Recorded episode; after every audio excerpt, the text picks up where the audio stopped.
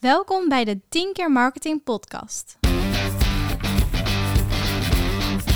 Welkom bij 10 Agency. Hier bespreken we elke week één vraag over marketing met een expert van 10.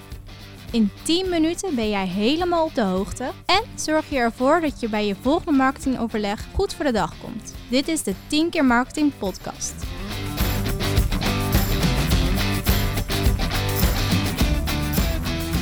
Mijn naam is Hanna en vandaag is de vraag: hoe schrijf ik een goede blog? Te gast om hierover te hebben is Lotte. Welkom Lot. Hoe schrijf ik een goede blog? Dat is de vraag. Ehm, het belangrijkste voor een goede blog is eigenlijk een goed onderwerp. Ehm, dus waar ga je over schrijven? Eh, en wat wil de bezoeker of de lezer weten over dit onderwerp? Eh, en daarmee kun je ook gelijk inspelen op je SEO-strategie. Mhm. Eh, dus door een goed zoekwoordenonderzoek te doen, kan je precies uitvinden wat de zoeker wil weten over een bepaald onderwerp. En kan je daarover een blog gaan schrijven. Ja, want een bezoeker die is op zoek naar informatie en het uiteindelijk wil, wil die informatie krijgen over een specifiek onderwerp. Ja, klopt. En jij bent ervoor om ja, dingen te verkopen. Is dat dan, matcht dat met elkaar?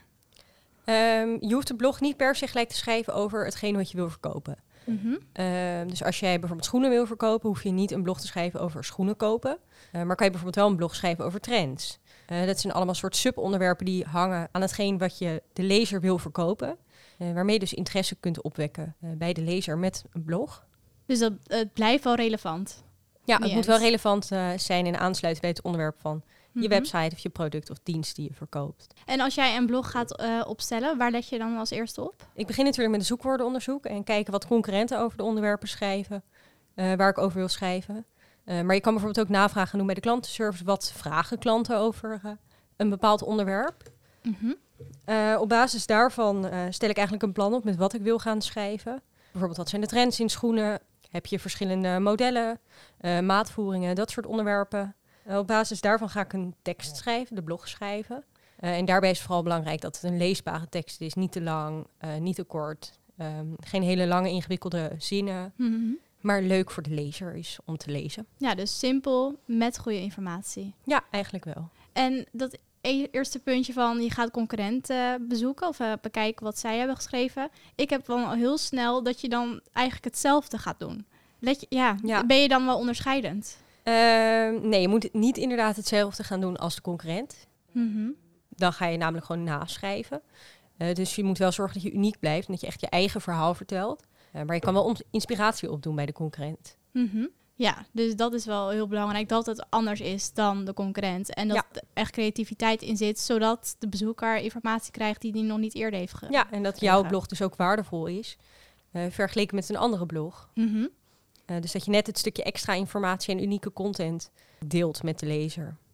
En ik zit nu te denken van, als je een blog gaat schrijven en je hebt informatie die relevant is, je schrijft gewoon informatie op, is dat dan Ja. niet al genoeg zonder zoekwoorden, eh, ja, zoekwoordenanalyse? Ehm, in principe is de informatie de basis. Mhm. Eh, je weet zelf vaak als expert waar je het over hebt namelijk.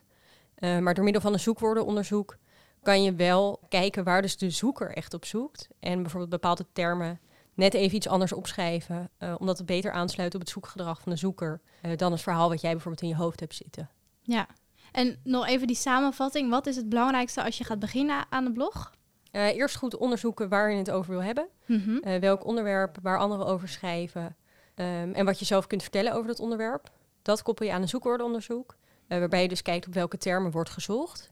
En daarna ga je aan de slag met schrijven. En dan moet je natuurlijk gewoon rekening houden met de schrijfrichtlijnen. Dus een duidelijk leesbare tekst, geen spelfouten. Ja. Kopteksten gebruiken. Dat is het belangrijkste. Ja, zeker. Heb je een, een voorbeeld van een goede blog die jij hebt mogen schrijven?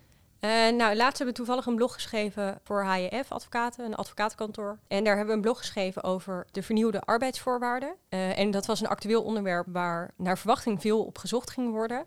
Eh, dus we hebben gekeken wat zijn de, arbeids, de vernieuwde arbeidsvoorwaarden, wat gaat er veranderen en wat is de consequentie voor de ondernemer daarvan.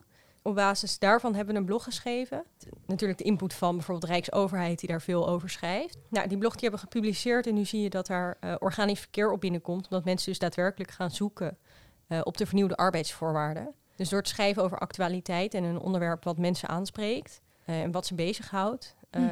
hebben we dus organisch verkeer binnengehaald op een blog. Oh, super mooi. En ik denk dat ook juist de kunst is daarin dat het ja, moeilijk onderwerp eigen taal is verteld. Want uiteindelijk is Ja. het hetzelfde als op de Rijksoverheid. Ja, we zijn daar heel erg gaan zitten op, oké, wat heeft het voor effect op de ondernemer? Ja, Dus wat zijn de consequenties? Ehm, wat gaat er veranderen? En wat gebeurt er als je, als je het niet verandert in je eigen arbeidsvoorwaarden bijvoorbeeld? ja, dus echt die doelgroep aanspreken vanuit een wet. Ja, je gaat echt in de vraag van de ondernemer zitten dan. Eh, en daar moet je dus ook goed in kunnen verplaatsen als tekstschrijver. En een ander, heb je een ander leuk voorbeeld? Waarvan je dacht, wauw, dat, is, dat was echt mega toen we dat met die zoekwoorden hebben gedaan, kan dit eh, op? Eh, we hebben het bijvoorbeeld ook laatst voor 10 gedaan. Eh, Google Analytics gaat verdwijnen en wordt vervangen door Analytics 4. Eh, en daar hebben we een blog over geschreven wat er verandert. En hoe je bijvoorbeeld een Google Analytics 4 account aanmaakt. zonder dat je al te veel data verliest. Een aantal concurrenten hebben ook soortgelijke blogs geschreven. Dus daar hebben we gekeken waar zij het over hebben gehad. Eh, en daarin viel op dat zij dus niet hebben gehad over het aanmaken van de Google Analytics 4 account. Eh, dus daar zijn we op gaan inspelen. En daar zie je ook dat we organisch verkeer binnenkrijgen. Nou, super gaaf dan ook om dat te zien. Ja, dat het echt resultaat geeft. En als je een blog hebt geschreven, wat is dan nog een belangrijke stap daarna? Eh, blijf monitoren of de verkeer op je blog binnenkomt. eh, op welke zoektermen je blog rankt. en eventueel optimaliseren en verder uitbreiden. Met een deel 2 van de blog bijvoorbeeld. Of een video over het onderwerp. Oh ja. Ehm, zo kan je steeds het bubbeltje van je blog eh, verder uitbreiden. Ja, en wat je in de vorige podcast zei, indexeren, is dat ook nog belangrijk? Ja, het is wel belangrijk dat je blog geïndexeerd wordt. Want anders wordt hij nooit gevonden in Google. Nee. Ehm, als een blog namelijk niet geïndexeerd is, dan komt hij niet naar voren in de zoekresultaten. Aha. Ja, oké, dus dat is ook een belangrijk punt om mee te nemen. Ja, als je blog gepubliceerd is, zorg dat, die ook, eh, dat je de indexering aanvraagt in Search Console. Perfect. We hebben eerder een podcast gemaakt over SEO. Daarin heb je allemaal handvaten gegeven. Hoe komt dat nu weer terug in het schrijven van een goede blog? Eh, in principe bestaat SEO uit eh, drie pijlers: content, techniek en autoriteit. Ehm, door op alle drie de pijlers je website te optimaliseren, ehm, verbeter je de vindbaarheid van je website.